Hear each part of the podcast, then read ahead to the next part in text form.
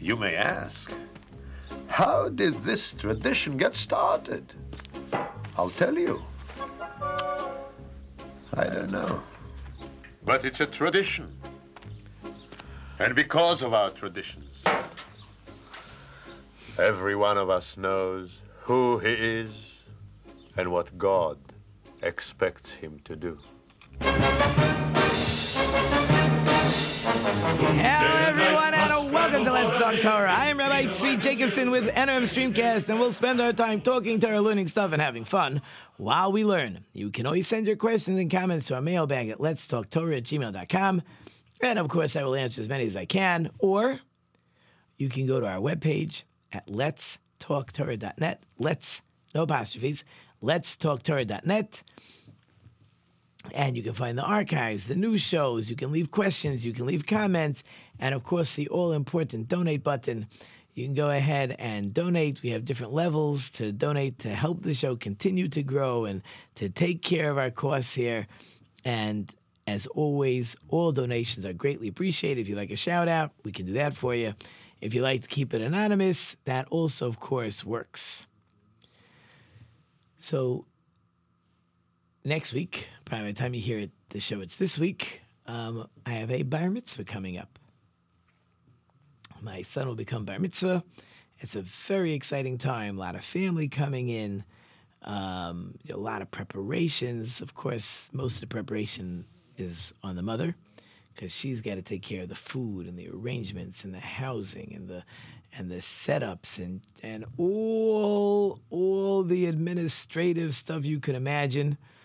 And I show up and everything is taken care of. Yes, I had to study with my child and I have to prepare him for his Torah reading and for his speech and and all that kind of good stuff. And I get to stand there and be the proud father, but behind the scenes, you and I both know that's where all the work is really being done. And we are looking forward, and you're all invited. If you didn't get an invitation, don't worry about it. Just show up in Detroit. You can't miss it.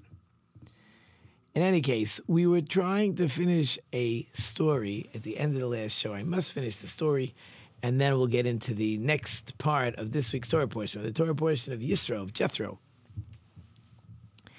And we we said that Jethro, he heard and he came, and it sounds like something got him inspired that he knew he had to show up which nobody else was inspired. Like, how come only Yisro? would sound like he's the only guy that knows to come.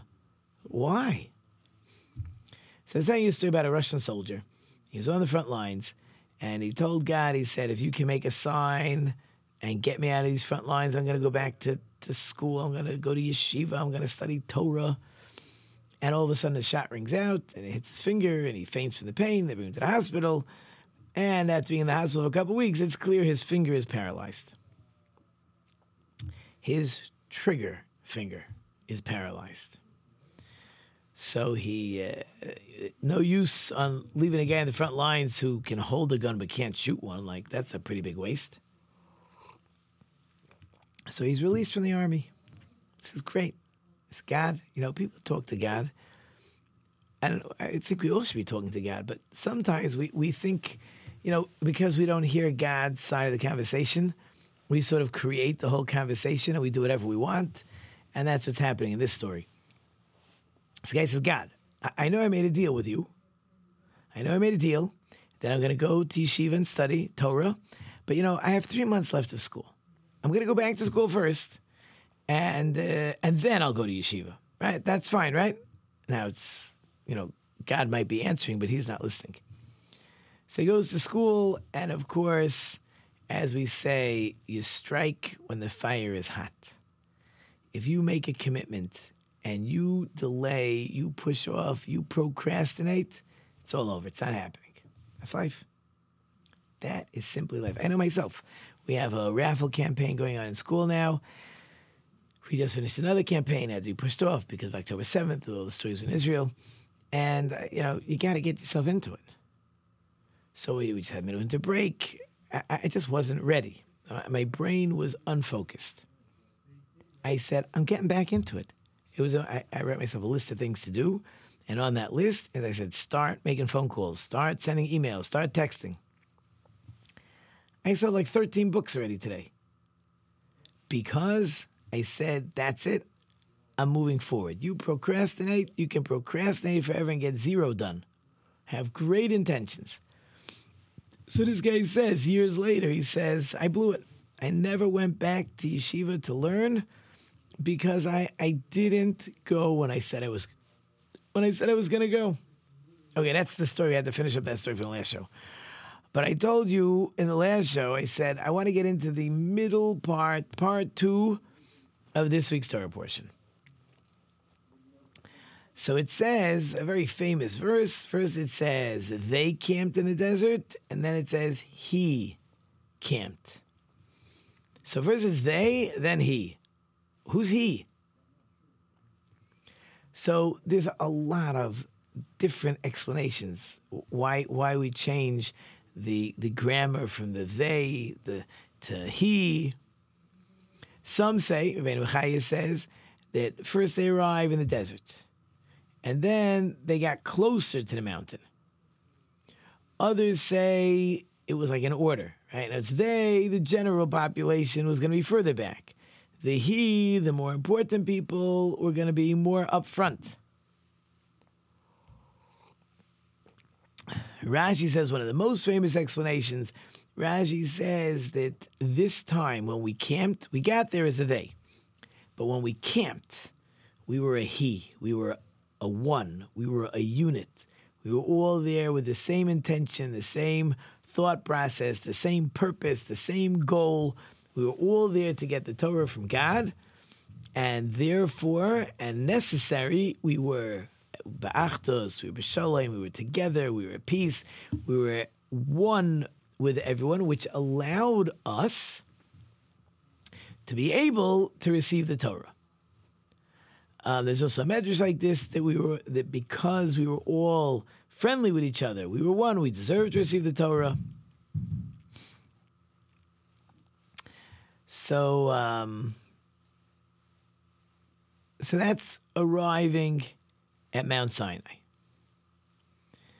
So it says, it's interesting to note, by the way, uh, this is also debatable. How often did Moses go up and come down the mountain? Rashi says he went up once a day and down once a day. And he was going to get the message. He was going to speak to God on top of the mountain. You have to wonder why he has to go up the mountain to speak to God, like, like God come and talk to him. But it, it seems maybe that's what the Jewish people needed to know. We're getting the Torah on Mount Sinai. This is the place that God is talking to Moses one on one.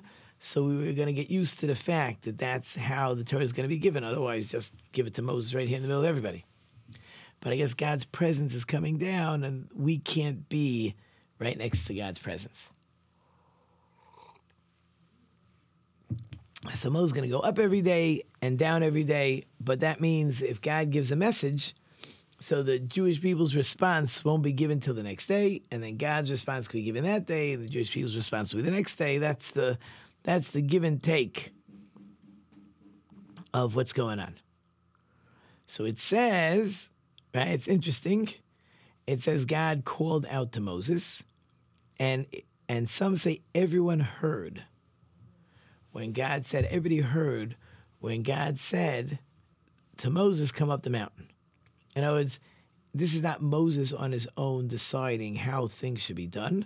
It has to be clear to the entire Jewish people that God's telling Moses to come up and to go down, and everything that's taking place is taking place because that's the way God wants it to happen.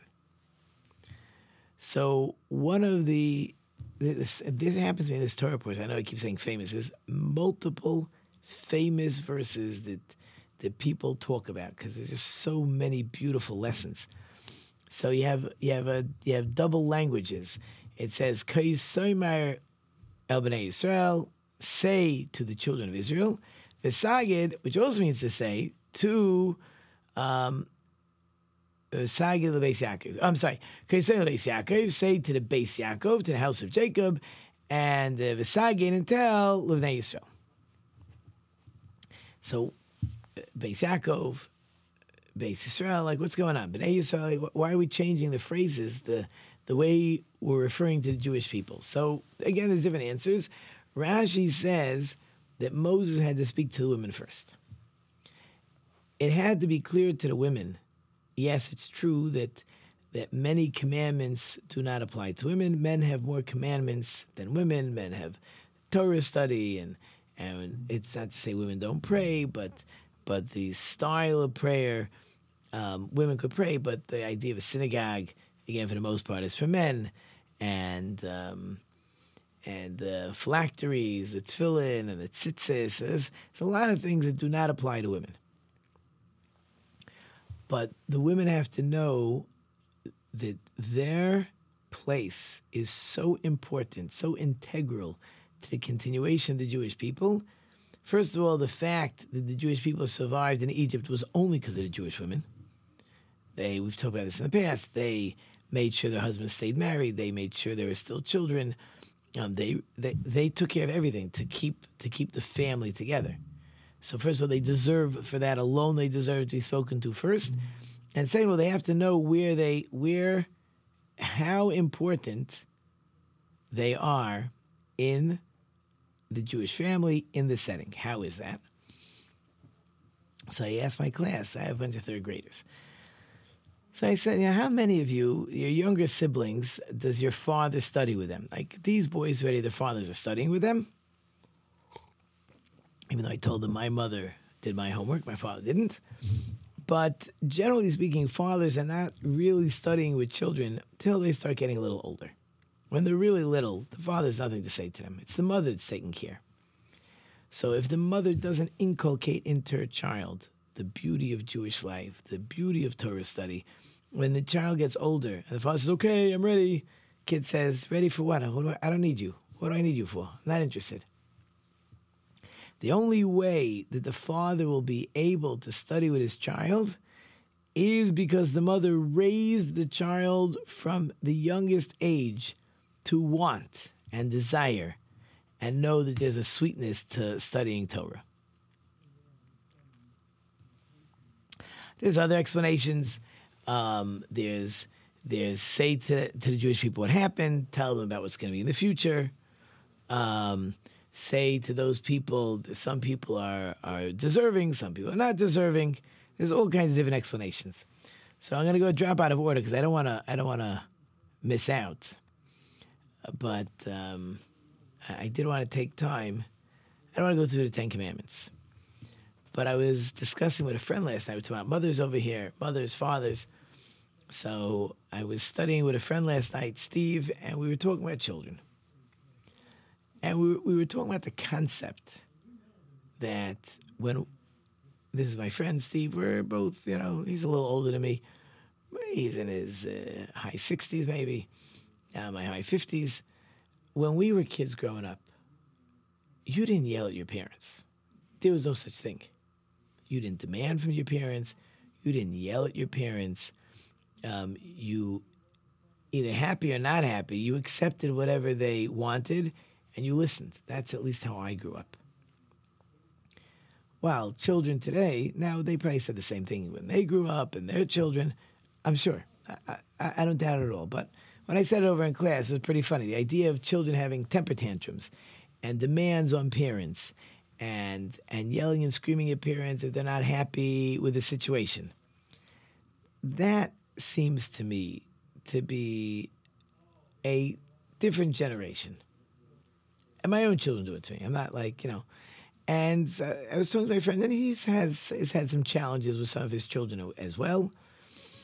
And he says to me, You know, I think the answer is why the command of honoring your parents is in the first tablet, not the second. You see, the second tablet is clearly um, all kinds of commands between man and his fellow man. Don't steal. Don't don't live with a lady not allowed to live with. Uh, don't uh, don't steal. Don't kidnap. Don't be jealous. Uh, don't testify falsely. All human relations. While the first five are all between man and God. Believe in God, don't do idol worship, don't swear with God's uh, name in vain, keep the Sabbath. And then we have honoring parents. So, where does honoring parents fit in? It's like a very interesting thought. Where does honoring parents fit in? So usually the answer to that question is that if I since there's three partners in a child, there's the mother, father, and then God.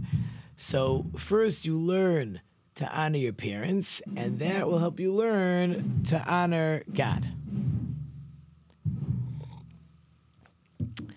But he had a totally, totally different um, thought. He says, he says to me, you know, children are good at disappointing parents. Happens more often than, than we would like. Of course, we're very proud of our children. Yes, yes, of course. But children disappoint parents. Children do not always act with proper respect to parents. Certainly, children get married and then they could pretend that they don't even know who their parents are. Children have the ability to disappoint parents, but the parent still loves the child. Child does something wrong in school, you know and I know the child was wrong. You know he's guilty. You're going to defend your child anyways. They do something wrong, you defend them.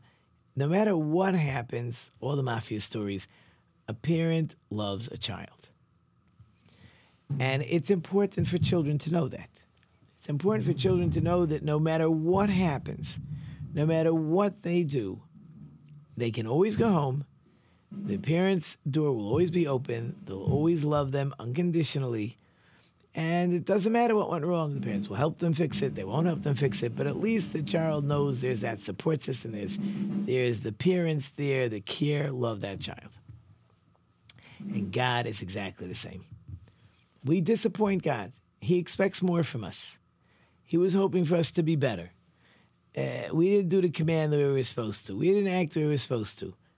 But God still loves us. We can always, always go back to God. So the lesson of honoring parents in the first tablet with the other things that talk about relationship between man and God is to say that just like parents, no matter what the child does, again, it's a little bit of a backwards way of looking at it because really this command is to is to tell the parent to honor the child, right? But the fact of the matter is that this the concept of honoring parents, right, is parents love that child no matter what the child does, and God loves us no matter what we do. I'm not saying we're not going to get punished. Parents can also punish, right? Like that that happens, right? That's not the point of what we're trying to say. We're just trying to say that the reason why a a, a that that honoring parents is with relationship towards me and God is because there's a lot to learn from honoring parents between me and God. Okay. Interesting thought. I enjoyed it. Very interesting thought. Now, with that being said, um, I said over a cute uh, story. If it's true or not, I can't tell you, but the story is said over. So there's, I don't think any exist anymore. If they exist, a very small amount. They're called the Karoyim. Karoyim was a sect that basically came about um, probably after the destruction of the Second Temple. Probably, um, the truth is, they probably existed even during the Second Temple, but they became powerful in Babylonia, I believe, after the destruction of the Second Temple. They're called the Karoyim. The word Karoyim comes from the word Kara. Kara means to read, meaning they said, We do not believe in the oral law, we only believe in the written law. I talk about this story in my class because we happen to have started the Mishnah. The Mishnah is the is the oral law. So they again they have I mean, you're stuck. You look at a verse, you, you have to have an explanation. There's a lot of stuff in the Torah that comes without explanation, but they believe that that they will explain the Torah more literal. They're not interested in what the rabbis have to say, and uh, and they caused a lot of issues for the Jewish people. At this point, they don't exist. They're pretty much gone. Had the rabbis enacted certain things, the, Karoyim's reason was they didn't want to listen to the rabbis. You don't want to listen to the rabbis. They say we don't believe in the oral law. We don't believe nothing you rabbis say. But the Kareem themselves had to create their own rabbis to decide um, what they wanted to say. You have no choice. So, so there was some uh, ruler in the area, and he decided he's going to make a debate between the Karoyim and the regular Jewish people. So the Karoyim got to got a an older scholar, very presentable, very intelligent, and and he was on the Karoyim side, and the Jews sent uh, I don't know just a regular fellow. I'm not sure why, but so goes the story. When the religious Jew walks in, he's carrying his shoes under his arm. And the ruler looks at him and says, You are so disrespectful. What do you think you're doing walking in front of the king with your shoes off? How dare you? So the Jew says, One second. Moses did it. When Moses speaks to God by the burning bush, God tells Moses, Take his shoes off. It's not unheard of to show a sign of respect to take off your shoes. So I took off my shoes. So the king says, or the ruler says, So why are you carrying them under your arm? Oh, so it's, I tell you the truth, Your, your Majesty. Um, by when, when God gave the Torah, so the area was very holy, and the Jewish people took off their shoes and they left it behind. They go to Mount Sinai and they get the Torah and they go home, and their shoes are missing. You know why their shoes are missing? Because these Karoyim guys stole all their shoes. So we learn from there, whenever we want to take off our shoes, if there's going to be these Karoyim guys around, we carry it with us because we don't trust them. They're going to steal our shoes. The ruler says to the Karoi scholar, Is this true? You stole their shoes?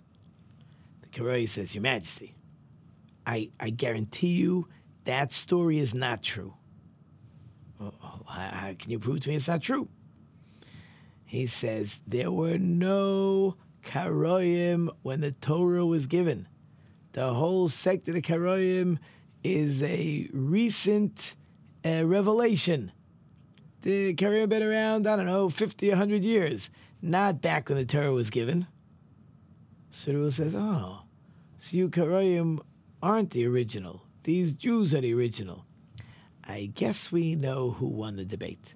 So that's just a very interesting um, cute story, but it does lead us to keep in mind that even though we're talking about the Ten Commandments in this week's Torah portion, we're talking about getting ready for the Jewish people to accept the Torah, accepting the Torah is not just the written Torah. Accepting the Torah means the written and oral. And there's multiple reasons why there has to be oral. It's first of all, God doesn't want everyone to know all the rules and regulations. Second of all, it's not practical right? You can't, and as I could take a small book and I got the Torah. You can't take, if you have to write everything, you can't carry around the library. So the Torah wrote what was necessary to be written, and the rest is the oral. So um, says interesting. It says um, so many things to talk about. We're not going to have time, but okay. So one of the things that Moses comes and reminds the Jewish people is that God carried us on the wings of eagles. Why wings of eagles? So there's at least three interesting explanations. One is that an eagle is different than other birds. The eagle carries its babies in its wings, while other birds carry their babies like in their talons. Because other birds are afraid of the eagle swooping down, while the eagle is only afraid of arrows. So I was saying this to my class today. They had a hard time with this. Uh, we, we know that we know the arrow can go through the eagle, the eagle's wings. We know if you kill the eagle, then he's going to kill the babies. We know that. It's not the point. The point is that the eagle is protecting its babies. Right? As an adult, right? If I'm protecting my children, right? It doesn't mean that the robber can't first kill me and then go after my children. Of course he could. But as adults, we protect our children. That's what we do. So God says, I protected you when the Egyptians were chasing you by the Red Sea. So I put my cloud there and I protected you. It's it's, symbolic. It's not it's not a good it's not a, a perfectly good uh, um, analogy because God's um, cloud stopped all the missiles and boulders and arrows and spears, while the eagle's not stopping anything for the most part.